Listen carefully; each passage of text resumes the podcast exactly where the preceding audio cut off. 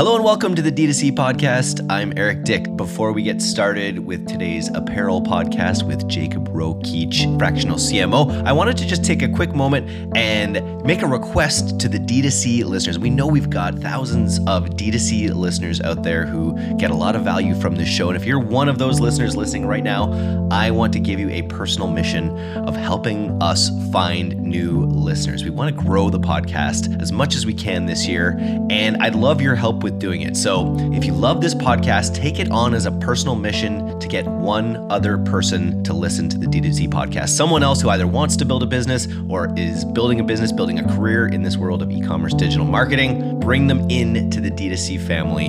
Do me a little favor. Thanks a lot. Now, let's get on with this show. Today, we are doing a deep dive on some of the best practices on how to build a lasting brand in the apparel space with e-com veteran, fractional C M O, Jacob Rokeach. Listen to this podcast and you'll learn all about smart inventory management, omni-channel approaches that brands of any size can execute, how to structure your meta ad account in our creative as targeting world, as well as scaling your business, as well as your career thoughtfully, and lots more. I hope you enjoy this one. On with the show.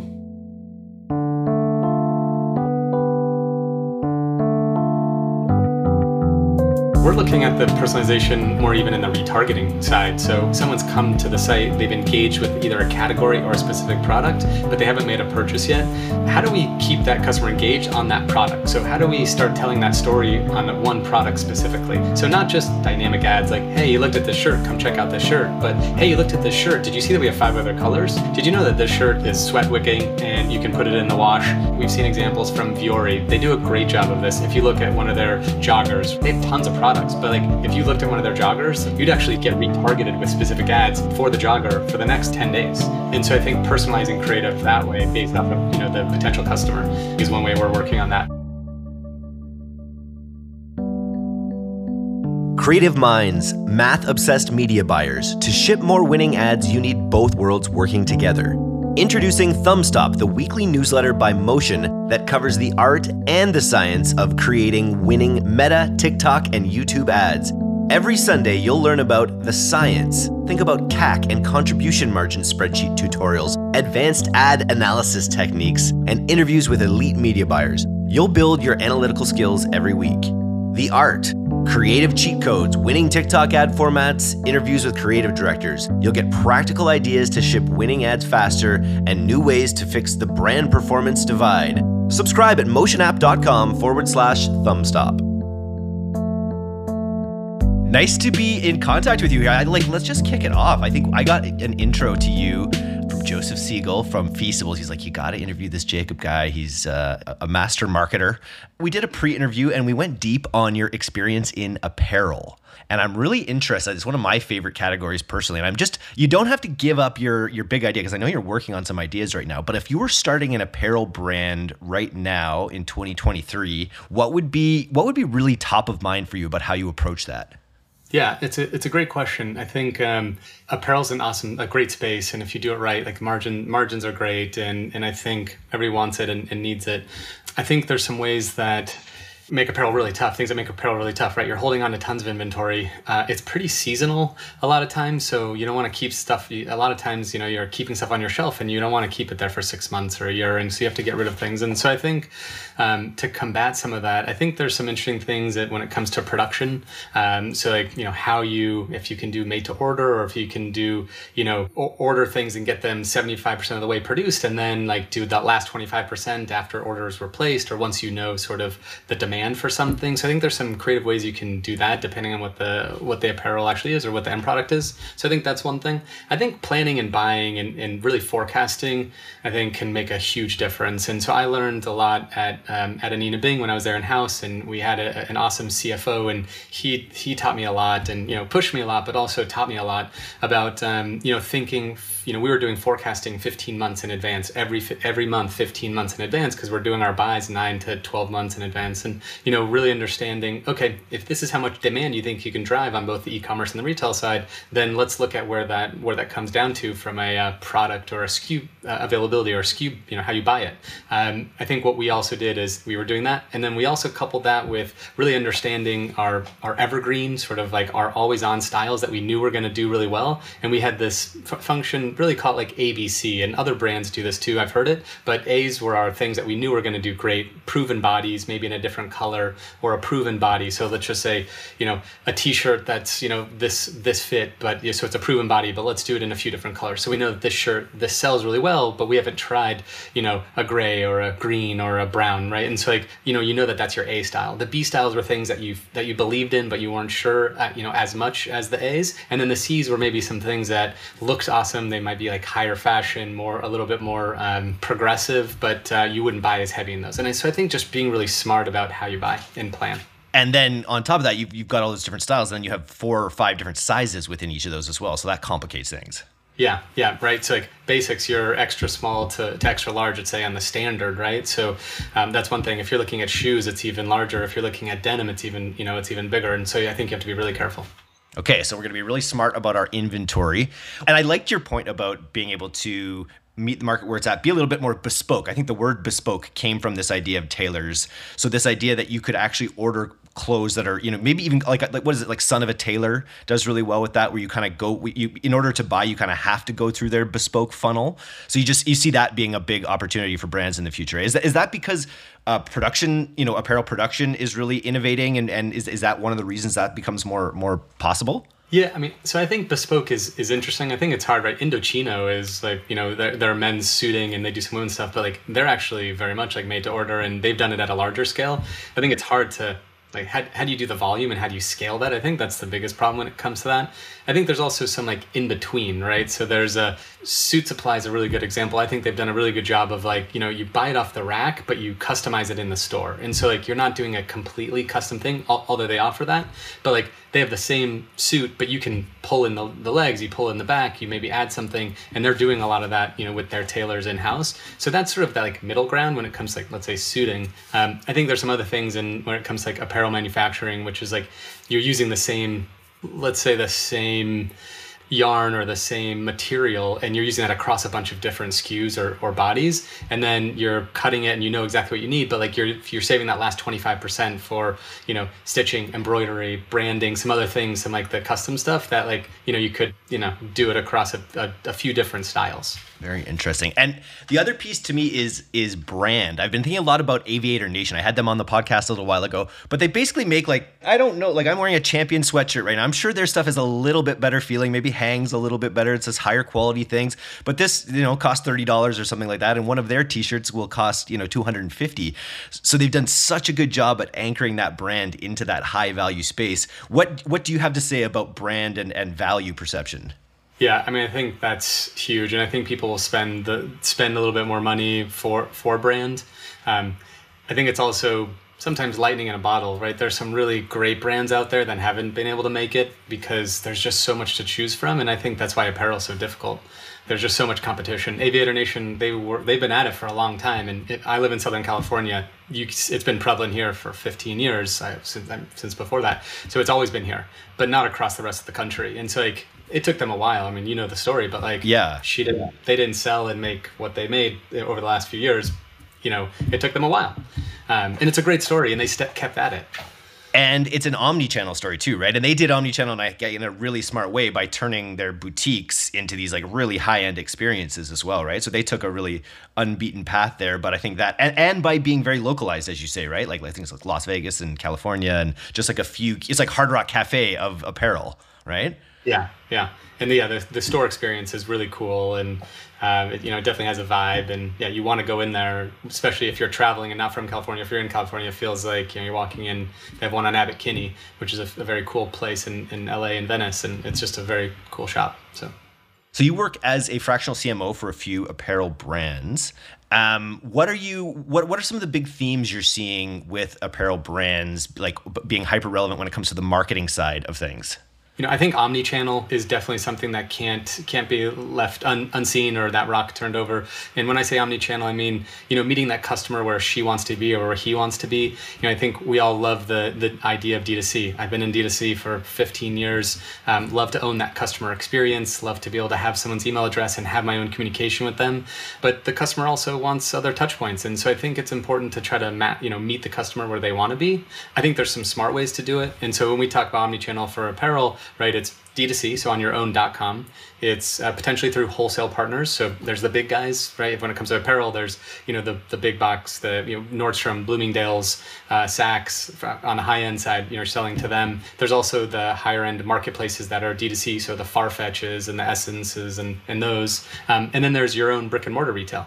And so I think those are the the areas that you think about. I think there's a smart way to do it. Again, we did it pretty smart when I've been in house at places, and I think also some of the brands I'm working with, you do it in a smart way. Do you do you launch on Nordstrom as an apparel brand or in Bloomingdale's? Do you do it in every single store that they have? I mean, that might cannibalize your direct-to-consumer business, and I think there's a way to be smart about it. Maybe you're just opening in ten Nordstroms and ten Bloomingdale's, and they're at their like you know their top locations where you know your customer is, or they're in locations where you don't have a retail presence, per, like you, your own retail presence, and you're using wholesale to sort of be you know, be that that canary in the in the coal mine, right? To to find if you do have an audience there, and let wholesale sort of run it instead of opening your own retail.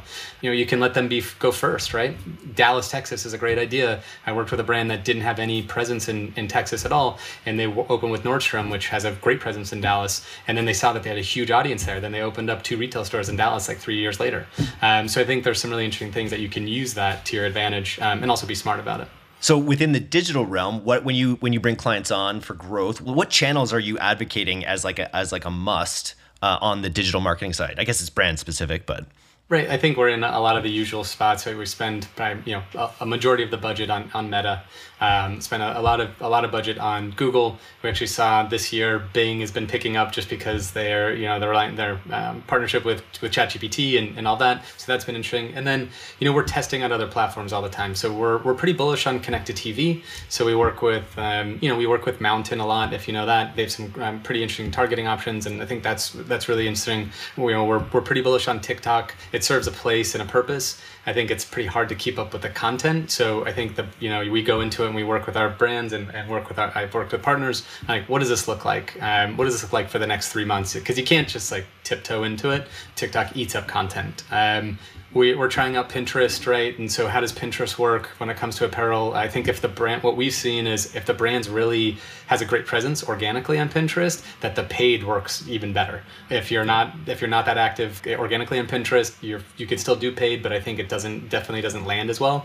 Um, so that was an interesting learning over the past, I'd say like twelve months, is like a brand, we've been testing multiple brands on Pinterest, or, you know, you know, doing that. And the brands that have a big organic presence, their performance is much better on the paid side.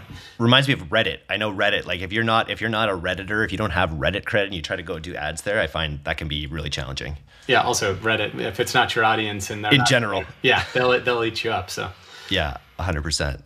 What are your opinions on Amazon and apparel? Yeah, you know, Amazon made a big push into doing, you know, the commoditized stuff, the basics. I think Amazon is doing, and they'll continue to do. I think it's they were really trying to make a push into into fashion.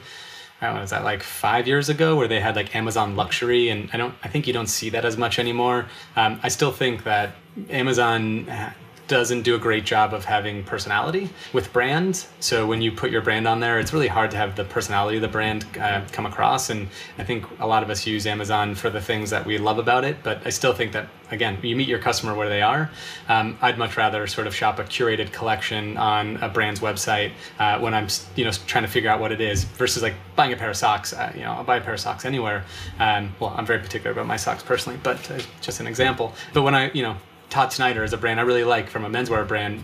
If that was on Amazon, I would never shop it. It's not the type of curation I want. They don't do the collections. They don't do those things. And so I think Todd Snyder, which also sells Champion, and they have a cool collaboration, you'd see that and you sort of like comes off the page, and you don't get that with Amazon. So I think brand doesn't come across. It's pretty commoditized, pretty commoditized experience. But I always, yeah, it's always interesting. There are some brands I do like that do sell on Amazon, and, and it's just become such an easy thing to buy there. So you mentioned in the pre-interview as well something about media mix modeling, which is something we barely talk about. And I know that that's sort of like a I've I've had heard different opinions on it about like it's really only valuable at like a really incredible scale. I'm just curious, how do you how do you build media mix modeling into your mindset with uh, all these channels? Yeah, so um, you know I think we started doing it on a smaller, more manual scale, um, where I'm not sure if I'd call it completely media mix modeling, but it was it was sort of like the base of that, right? Without using machine learning and all that stuff. And so I think you and I talked about this is like, what do you do in a cookieless world, right? As we start moving more into this cookieless world, like what do you do? And and the way I look at it is new customers and acquisition and then retention. I think there's two ways to look at it. So as it relates to acquisition and where you're putting your media dollars, I think we have to be smarter about understanding the relationship between where we're spending the budget and the dollars and, and what happens. And we used to have attribution that was much better. You knew that when you spent, for the most part, like you'd have some pretty good. If I spent, you know, a thousand dollars, I knew what happened to that a thousand dollars and the people that it drove and what they did. Now, when you spend a thousand dollars, you probably only know about thirty percent of them or whatever the number is. It might be less, but you know, you know about what thirty percent of those dollars did and what, and what they helped drive. So I think there's being able to do some correlation analysis is a thing that we do a lot. Um, and so correlation being things like, okay, we're going to do something here. We're going to understand a baseline. So set a baseline of whether it's traffic coming from a specific source or, or a specific geography. Let's let's establish a baseline, and then let's start doing some small hypotheses and hypothesis testing. So let's increase our spend here, and let's see what happens across different data points. So one, did brand search go up when we increased our top of funnel spending? Did brand search in specific area go up? So if we do micro tests, you can look at geographies. So let's look at San Francisco and Los Angeles and Dallas, and let's see what happens when we increase top of funnel spending in those areas only. And let's see what happens to brand search in those areas. Let's see what happens to traffic in those areas. Let's see what happens in the first week and the second week and the third week, and let's start to understand that correlation between increases in incrementality and spending and, and other things. So I think that's like, we can all do that. Like, you don't need to have machine learning and a data scientist to, to do that. I think you can get a little bit more sophisticated and start doing regression analysis, where you start understanding how all of these data points working together will actually help, you know, your line and what happens to that line. And so understanding like the deviation. So I think that's a little bit more complex. And then I think you go the next step, which is there's some things that we're working on doing. It's some more like media mix modeling, and, and we're bringing on some data scientists to help like build out this sort of machine learning idea, which is how do you do micro tests and a bunch of them in, a, in an hour or in a day, instead of waiting, you know, a week to understand data and whatnot. You can do micro tests on, on certain things. So we're trying to play in that space. And I think I think that is one way of the future. That's super interesting. It's it's such it's an interesting time with meta ads, because it's still this hyper uh, effective and uh, by far the biggest uh, volume uh, in terms of the ability to to reach people. Uh, it, the, the the targeting has been degraded in, in some ways, which is something else we talked about. And so there's there's these other ways that you can sort of structure what you're doing, whether it's, you know, measuring things on media mix modeling. How do you advocate uh, structuring Facebook accounts these days, meta accounts? Yeah, it's a it's a good question. So I think um, we're still pretty bullish on breaking up the funnel. Um, understanding net new customers who've never heard or, or potential customers. So prospecting, um, having this middle of funnel. So these are customers who have potentially heard of the brand, so they've engaged with an ad, they've been to the website, they put something in their cart, right? So we like to break up the funnel between cold and, and warmer in the in that middle of funnel, um, and then down to sort of retention, right? And so we're pretty bullish on breaking things up in the funnel in that way. Um, the reason being is, is I'd say two or threefold, right? First is, um, so we know how we're doing across each part of that funnel. We can actually gauge ourselves week over week, month over month, and, and understand sort of differences of, of efficiency within the funnel, cost within those different areas of the funnel, um, what it costs to get someone to engage with an ad, and you can do some comparisons. If you're just throwing everything together, it's a little bit harder to have a benchmark. So from one thing is just understanding and being able to analyze. The next part is creative. So, you know, someone who's never heard of your brand before, telling them about how, you know, the cost and the effectiveness and the value propositions, that might not be as enticing as like making, you know, having a, a stronger sort of brand uh, message, right? Having that more sort of ephemeral connection with somebody, or that sort of that deeper connection with somebody that they like they feel and they have a um, you know uh, a response emotional to response brand. to yeah emotional response to the brand yeah um, and I think further down the funnel, I think you start testing out what works, right? So there's value prop messaging, whether it goes to, from apparel, we I work with a lot of skincare brands, right? So value prop really matters there. It's clean, it's green, doesn't there's no redness. So how do you like communicate that? The cost. So I think there's a lot of things in the middle of funnel that someone might not have responded to higher up on the funnel. So creative is a big thing for us as to like why we break it up that way.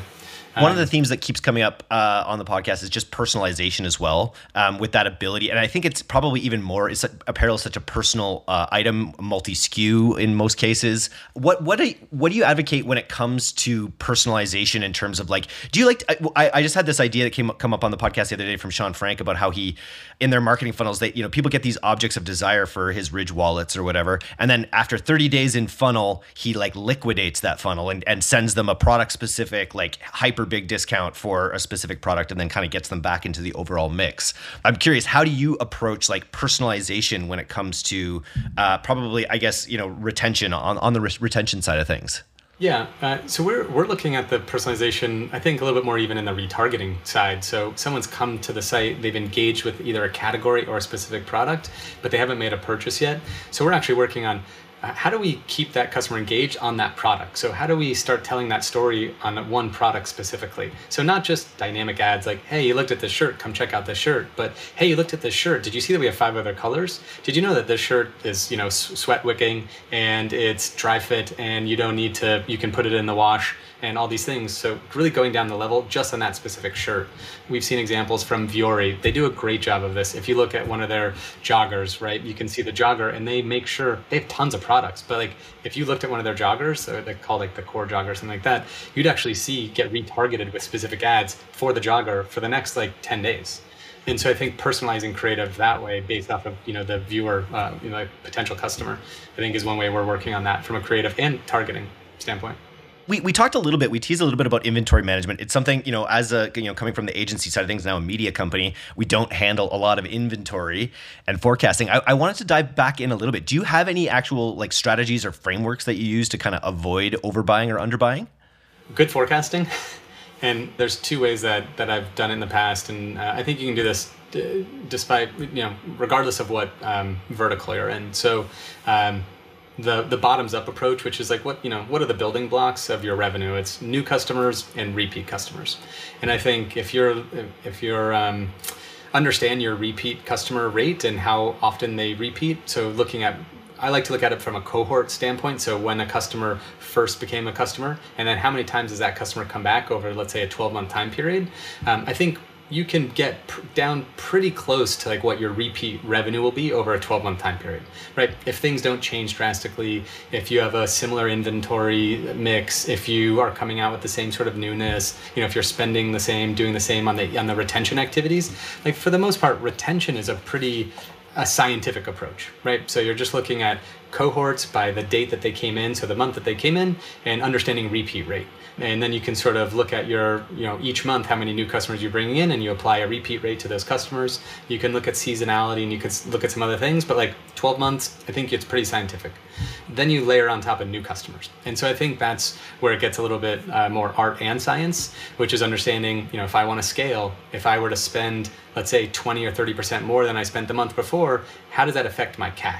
Right? C A C meaning the blended C A C. So if I spent, if I have, you know, this much spend and I brought in this many new customers, here's my blended C A C. How does that, how does that change as I spend more money? And so that's where, you know, the art and science, I think, start to come together. But that's one way to forecast, um, really understanding sort of customer, new and repeat customers. And then you back into, you know, how many orders they're going to place, what your A O V is, what your units per transaction are. Then you can really get down to like, okay, how many units, how many S K Us do I need to have? Uh, or how many units of each S K U do I need to have? So I think that's one way to go about it. You can also go sort of, I call it bottoms up, or you go top top down, which is um, understanding your traffic, um, taking a look at new new users or, you know, new visitors versus repeat visitors, understanding the conversion rate and, and how they, you know, with the difference between new and repeat conversion rate on a on a visitor basis, understanding the A O V of new and repeat, uh, and then breaking that down into a similar way. So I think there's a couple ways you can do it, and you can also, that top down, you can really look at channels. So um, are my organic channels bringing in most of the repeat customers or the new customers, and understanding like where you need to push and, and what you need to do, what levers you need to pull. Um, and that helps on sort of the marketing side. Very cool. And then of course you throw in Q four planning as well. Apparel is probably one of the biggest impacted Uh, verticals when it comes to Q four, like ad spending and growth. I think I've heard the rule of thumb that in in, in some brands, you know, Q four you makes as much revenue as the other quarters combined. Is is that something? What what do you what do you sort of see in terms of how big a deal Q four is for apparel brands? Yeah, I mean it's a it's a huge deal. I mean we've already started prepping for, for Black Friday, Cyber Monday. Uh, we started two weeks ago. Uh, we created a cool checklist and all these things that what you do on the retention side and some things to think about. And so we've been working with brand with our brands and with you know some of the brands that I consult with and getting people prepped already and, and what's the offer, making sure we have enough inventory to support it and, and all of that. So yeah, it's huge. I think it's getting bigger and bigger. I think there's no secret that you know Black Friday, Cyber Monday used to be you know, four or five days long, right? It used to start on, on Thanksgiving Day maybe, or the day after, and it used to run through Monday at the end of the day. I mean, the last, I'd say, COVID, but even before COVID, I mean, it's now running all of November. I mean, people, we have brands that are starting the first week of November, you know, a few days after that, whatever it is. And it's like, everyone's doing that. The whole month of November, they're on sale. So I think it's becoming more competitive. Um, it drives up prices on the platforms. I think customers are now also trained, right? I think a lot of people, I think this October will be really interesting to see how many people are shopping in October full price. You know, I think that people are anticipating, like, why am I going to spend my, if I've got, you know, a thousand dollars to spend on, on something new, I'm not going to, I'm going to wait to November because I know there's going to be twenty, thirty, forty percent off. So yeah, I think it's going to affect everybody. And it, it, it's going to be an interesting Q four this year. Uh, I know Prime Day, I know there was a number of, a number of like leading indicators so far, like that, that it looks like it'll be, you know, just as big of a Q four, if, if not bigger than before. But I think that's a really key point. That's something the team at Pilot House talks about all the time, is just making sure that your offers are really tested in these months and weeks ahead of time so that you know how to, how exactly how you're going to word it, what you're going to be offering, what, how, how you word your discount so that when it's time to go, you're just, you're ready to, to spend. Yeah. Where do you, where do you do your shopping at? Where do you do your apparel shopping at? It's funny. I just bought a uh, nice fall outfit from one of my favorite retailers called um, The Last Hunt, and they sell high-end like uh, sports gear and just nice apparel as well. It's like a marketplace, but they sell it all at like forty. It's it's like last season stuff, so it's all like forty or sixty percent off or something. And I just always go by biggest discount. I feel like that's a big miss for apparel companies, that they don't have that on their filter options. Filter by big. I, I guess a lot aren't discount brands, but filter by biggest discount. I like, especially ones that have lots of inventory. I want to go find like the really high end stuff that's like ninety percent off because it's got a, a crazy color that I happen to love. That's that's what I'm on the last hunt for. I like it. I'm going to check it out and just add it. How about you? Um, well, right now I'm going I'm going to a wedding in, in Italy. I'm, we're first trip without the kids for, you know, in like three years. So we're going to, so I'm buying a, a linen suit, which is nice. So um, oh, nice. Doing that with Suit Supply. So I'm a big fan of theirs. Um, what else? I'd, I, like I just how- bought linen bedding from a previous podcast guest, by the way. And I feel I, I, I, I went down some rabbit holes on like linen as a fabric and like how it like helps with like human resonance. I don't even know if it's true, but like I'm a big I'll linen buy, fan. So, I'll, so I'll buy into that. Yeah. Yeah. I like it. My Taurus field is strong. I like Todd Snyder a lot, which is a, a cool brand out of New York. So, um, you know, they're doing some cool things. Um, you know, Ministry of Supply, who I who I love a lot. So if you're looking for that work, you know, they're a, they're a client of mine, and um, just love working with them. The team's just so sharp, and M I T grads who sat and basically backed into like how to create the most breathable fabric that you don't need to take to the dry cleaner, that is stretchy and comfortable, uh, but looks super professional. So uh, work leisure is what they call it. So um, I think their stuff is awesome. It's just amazing how fast fashion changes. Like I... Like I remember like three years ago being like, I would never wear a pair of jeans without stretch in them in my in my life. And now I, I only have like nineteen ninety-three, like five oh one, like sort of straight leg jeans, because you can't can't wear skinny pants anymore. Like that happened quick. Question is, do you save it? Are you going to save your skinny jeans? Do you think they're going to come back? Because I got rid of all my like my J N C Os and my wide leg jeans from when I was in high school, and now I'm beating myself up because that's those are the jam now. I'm really glad you brought up J N C Os, because I, I would like to get. I think we need to get J N C Os on the podcast. I also I wanted the last area I wanted to chat about with you was, was celebrity brands, because we we talk we've talked uh, a long time about how every brand is becoming a media company. I knew you know every celebrity was going to vertically in, integrate uh, in, into brands. It's been happening a lot. You you see this trend just not slowing down at all, eh? Yeah, you know, I think we work with I work with a bunch of celebrity brands, probably six or seven now on the roster, and there's a recipe there that I think works, right? You you talk to a lot of D T C brands, and I think you probably talk to a lot of the ones that are successful and they've been able to find traffic, find product market fit, and do all this stuff probably without a celebrity. And I think they're they're probably the diamonds in the rough. And I think there's a lot of the rough that doesn't make it, right? That you're not talking to. And so I think it's hard. Uh, I think anyone listening to this podcast knows that it's really hard, especially on the D T C side, uh, especially when you're just launching and, and all that. And so I think having a celebrity really helps that, right? How do you get how do you get free traffic? Like, instead of paying a dollar per session, right? We're out here spending, you know, spending marketing dollars, paying a dollar per session or whatever the number is to get traffic to your website. Can you have a celebrity that, you know, that is passionate about a brand and they start this brand, whatever it is? Can you help them, or can they sort of help drive their ten million followers on Instagram or something to a website and convert? I think that's the thesis. I think it sounds great. Uh, to me, Cele- like for in order for celebrity brands to work, I think there's probably like a, a recipe. And I think uh, if I break it down into three things, I think that one, the celebrity has to have an audience, and it has to be the right audience for the product. So just because you have a ten million person audience doesn't mean that the audience is going to want the product that you're putting out there. So I think that has to work. Yeah, that has to be the right. I've got a big market. I've got a big audience of marketers, but they don't want to buy my collarless shirts necessarily, although they might. They might. Yeah. Do they want to buy skincare from you or like a vodka from you? I don't, I don't know. Maybe, maybe not. Well, maybe they do. I don't know. Maybe a nice strain of marijuana, maybe. Who knows? Yeah. So I think like the right audience for the right product. I think that's one thing. Um, I think... Uh, the, the second thing is the product has to be really good. I think it doesn't matter who you are. If the product's not good, we, people see through it. And I think you might have an, an early bump of people that are saying like, yeah, I'll try anything from this celebrity. And then they try it out. And, and if the product's no good, they're not coming back. And so like, we all know that in D two C, right, retention is more important than acquisition. So if you're acquiring a bunch of customers and they don't come back, then like, what are you, what are you doing? Um, so I think that's probably second. Um, I think the third thing is... Um, staying focused and being involved. So I think the celeb having the audience, but like them not being involved and like not wanting to do stuff, but like just being passively, I don't know if that works. I think like being really involved is, is great. And so I think you have a lot of sub brands where the celebrity is running things there. I mean, I think Hailey Bieber with Road Beauty is a great example. Like she, it is, she loves, that is her, that is her thing. I mean, she's all over the website. She's posting content about it all the time.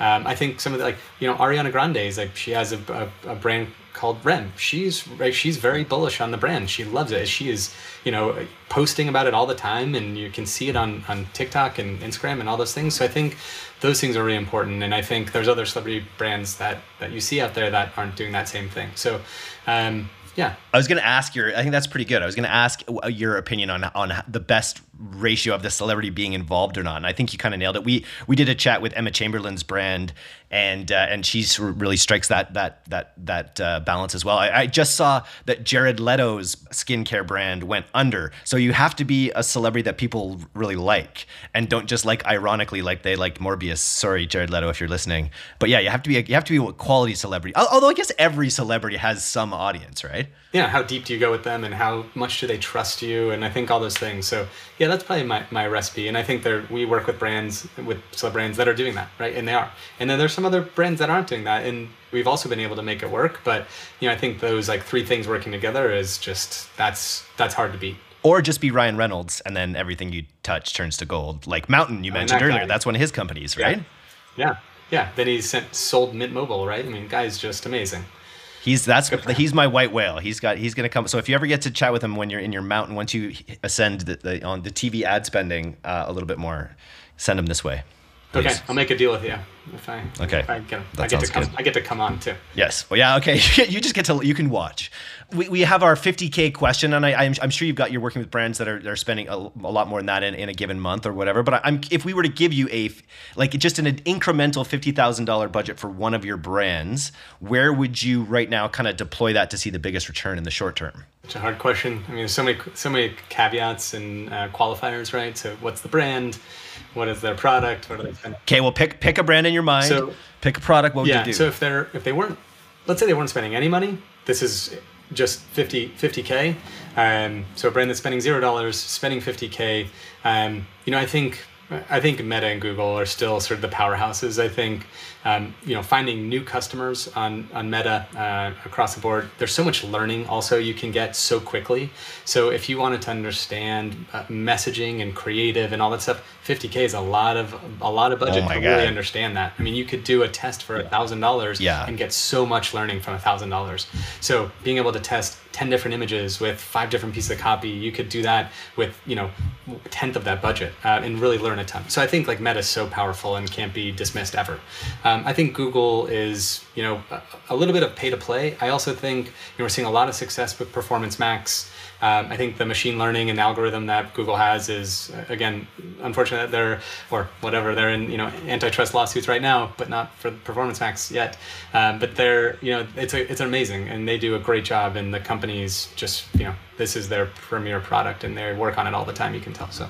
And now they've got the YouTube top of funnel piece, right? Which was something that they had kind of missed in a lot of ways, is the actual demand generation.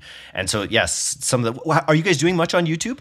Yeah, we are. Yeah. So for that reason, nice. You, super cheap cost per views. You're getting people that are actually clicking and engaging, and then you can retarget people that engage with a video or watch a video after a certain amount. You can retarget them elsewhere, uh, which I think is, again, really powerful. I mean, YouTube, I think, I think this was five years ago. I, I think is still the second, if not the third, the second biggest search engine in the world, right? It's Google and then YouTube. So, I mean, if you think of the power that you have of like the amount of people that are there and what they're looking for, it's amazing. So that sounds like your traffic strategy sounds good. What would be your overview of your creative strategy that you'd try to deploy for, for one of these brands? Yeah, so um, you know, we're creative is like we've talked about. Understanding creative throughout the funnel is really important. Uh, we're really bullish again on creative and doing creative strategy. Um, you know, I think we'd do a ton of brand research. So the way we look at it is do a ton of brand research, really understand the brand, the customer, and the psychographic of that customer, and then try to develop some hooks and angles. And I think the brand probably has an idea of what those best hooks and angles are. We love to come in and, and actually say, all right, we're going to do the research. We're going to actually give some hooks and angles that we want to test. And then we go out and test those things using a few different types of concepts. And when I say concepts, Um, we like to think of creative uh, across a couple different content clusters. So, you know, for a, an apparel brand, testimonials are great, right? It's like what other other people are saying. Uh, press is like a great concept. So how do you show that press is talking about this product? Another thing would be like, you know, U G C reviews, right? Or U G C testimonials. So someone using the product and talking about how great it is and how to use it. So let's say take those three concepts are the things we want to test. Then we take those, those are the concepts we want to test. Then we try to understand what are the hero products. And then we start developing content and creative around those things. So yeah, I don't know if that answers your question. And then iterate. That sounds right? Good. Yeah, iterate. So take that same concept, but test different products. Take that same concept and that same product, test different images, right? So now we're talking about, you know, one one concept, five products, five different images. I mean, you have twenty-five different ads right there. So it's pretty amazing. You can flip-flop and then test different things, right? So that fifty thousand dollars is pretty much gone. And we're um, but in today's newsletter, D T C newsletter, we actually published something about uh, how, emo- like it was a while ago, people were using memes, figuring out how to get really cheap clicks and, and views with kind of using meme ads. But apparently we're, we're seeing some success getting images of emojis in your images. So like actually like superimposing different emojis in your images in different places apparently is working well right now. Oh. I don't know. It depends on the brand, I guess. All right. Okay. That's a new, that's a yep. new thing to throw on. That's a new thing to throw on as the concept. Exactly. Test it out. You got fifty K. This is easy. Jacob, that's this has been talking. Great. You're giving me you're yeah. giving me ideas. Like this is how we're talking. Yeah. That's that's what it is. You mentioned you have a new Twitter. Where do you think people should look you up? Yeah, you know, I need to I need to work on my on my activity there, but it's uh J Rokeach um on on X, if, as they say. And then LinkedIn, trying to stay trying to stay active on LinkedIn and, and post some things that we're learning. Also love to to do, you know, career advice and um you know, things for young young people. Yeah, you know, I actually had someone uh, ask me the other day, so this is the post I was working on yesterday. Um, I met, went out to coffee with a family friend, and it was a young uh, a young guy about twenty-four, so just out of college pretty recently. And he's like, well, you know, if you give me any career, like what would you do differently in your career? Like you've done so many great things. You have this cool, you're an entrepreneur now, you have your own business. And, um, you know, what's career advice? What would you do differently? And you know, I had to think about it, and I was like, I actually don't know if I would do anything differently. I think that I'm, I am where I am because of the path that I took. And so I feel pretty strongly about that. I'd say like three things that were really important to me. And, and I guess I'll leave you with this just because I think it's, um, I love sort of trying to impart knowledge on some people who maybe can learn something from my mistakes or, or my successes, hopefully, or what, what success you call this. But I, I boiled down to three things. One was um, have a goal and, and have like a goal of what you want to be. And, and that can change. And I think like I, I actually lived with a guy, and uh, when I was twenty-five, we worked together, and then we ended up being roommates. And he was always about like listening to self-help stuff and reading self-help books and like working on career development. And he was like, oh, I want to be this. And he was twenty-five. And he's like, this is what I want to be. It, whether it's ten years or twenty years, that's what I want to be. And he actually inspired me to do that same thing. So like set a goal. Um, so when I was twenty-five, I was like, I want to be a C M O. I want to be a C M O of a company. And that was my goal. And so I took, you know, you can take five different paths to be a C M O. And to be honest with you, I think that changed for me because C M O now is actually a little bit of a different role. Like I think the roles that I've taken are the same as a C M O, right? I was almost GMing e-commerce business at Anine Bing and took on another fashion brand, and now, you know, fractional V P of growth or fractional chief digital officer, effectively the same thing as a C M O, just the company is a little bit different and it has a bigger reliance on data and other things. But like that goal of being C M O gave me some purpose and some things that I was driving to. So I just, I really love that. And I, I sort of told him that, and it can change. So I thought that was, that's a, that, that's that a, first. It's an under, it's such an underrated point. It's funny. I remember my first professional job was at a vanity press called Trafford Publishing. And the C F O of that company was in a company meeting one time. And he told this story about how he was about to retire. So I mean, he looked back on his life and he's like, wow, I guess I, shit, I did everything I tried to do, I set out to do. And it's like, you're you're going to do that one way or another. You're going to look back and think, oh, I coulda, shoulda, woulda. And then you will have been what you, you know, or you can be like, set your goals and set your goal. Might as well set your goals high too. Yeah.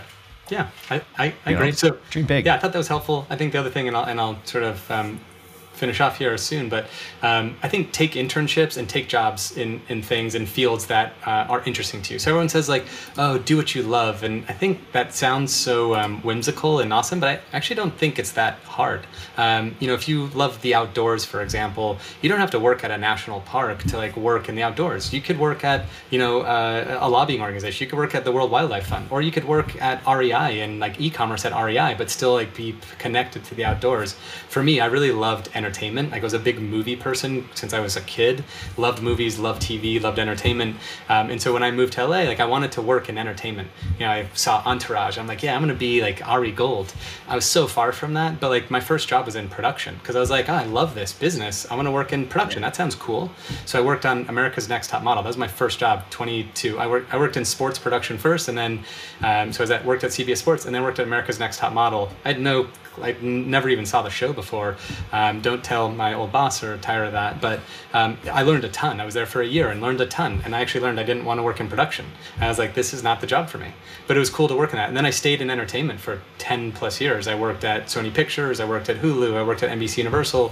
You know, I stayed in entertainment because that was really exciting, but I worked in D two C and streaming and things that were sort of more cutting edge and more digital. And I really found what I liked. So I thought that was, I think that's another sort of thing is like work in the things that are interesting to you. I've always been into apparel and fashion. And so like for me to take a job at Anine Bing at a, at a fashion company wasn't that far. Like, I've always sort of fancied myself a fashionista. You can't see what I'm wearing, thank God. But you know, that's, it wasn't that far. And so I think I'm still doing that. Like I'm, this is, I, I love this stuff. And what I love is obviously changed a little bit. And so I think that's important. And then the last thing is just put in the hours. I couldn't say that enough. Like I, you know, I've just like working hard and, um, working hard, it's like not, that's not the right word, but putting the hours to learn and asking questions and like looking around the room and seeing who's the smartest person in the room and then trying to figure out how they do what they do. You know, I'd never, I, I wasn't a business major in school. I didn't know how to use Excel when I graduated college. I mean, if now I've learned from people and, you know, hats off to the people who took the time to like teach me a few things here and there and let me like ask them questions.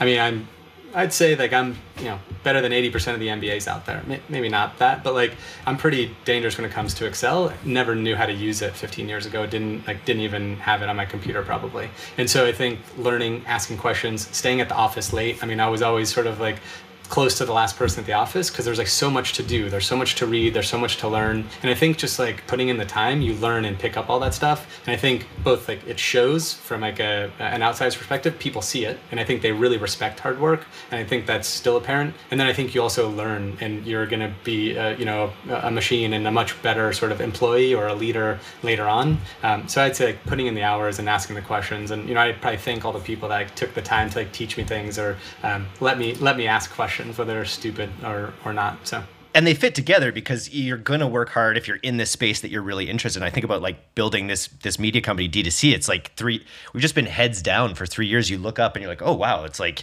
you you don't, it's, it's like when it's working, you barely even notice it sometimes because yeah. You're just heads down working away. Yeah. What's your favorite movie? Favorite movie. So I, There's never one, and I have like a yeah. rule. I ask that I have like um, there, there's always like a rotation of probably like three to five, depending on like where I am in my life. Um, okay. There's a few that sort of always stay on there. So like Usual Suspects is probably like one of my favorite movies of, of all time.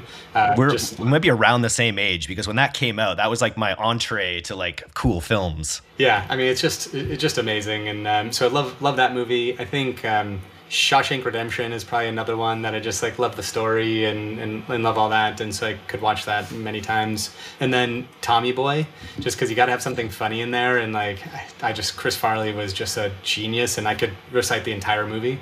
Um, yeah, you could sell me this these brake pads right now, I'm sure. Yeah, right now. Could... It doesn't hurt so much right here or right here, but right here. My go-to to that uh, question has always been Rushmore. She's My Rushmore, Max, which is oh. Wes Anderson's second film. Bottle Rocket is his first. If if, any, if the audience hasn't seen that, you got to check that out. But it was before he got too wet. I, lo- I love Wes Anderson. I still like him, but he's now so Wes Anderson-y. This was when he was just figuring out how to be Wes Anderson. I think it's one of the saddest love stories ever. It's great. Yeah, Jason Schwartzman, right? Um, yeah, Bill Murray's renaissance there. Yeah. Yeah. Uh, my other favorite line from that, I reference it often, is "fuck the Barracudas, I'm building it anyway," which is how I think about D two C. That's I think that's really wh- where, where where your head's got to be at when you're building a D two C brand, is "fuck the Barracudas, we're building it anyway." Just you should get the sign. Like, I'm gonna make you the sign. Do we need the sign? I think you need the sign. Oh, I think I need a sign that says "fuck the Barracudas." Let's go. Yeah. Awesome. This was a lot of fun, Jacob. Let's uh, let's do this again. Yeah. Anytime. Well, thanks. Appreciate it. Thanks so much for listening to today's episode. If you're not a subscriber to our newsletter, you can do that right now at direct to consumer, all one word, dot co. I'm Eric Dick, and this has been the D two C Podcast. We'll see you next time.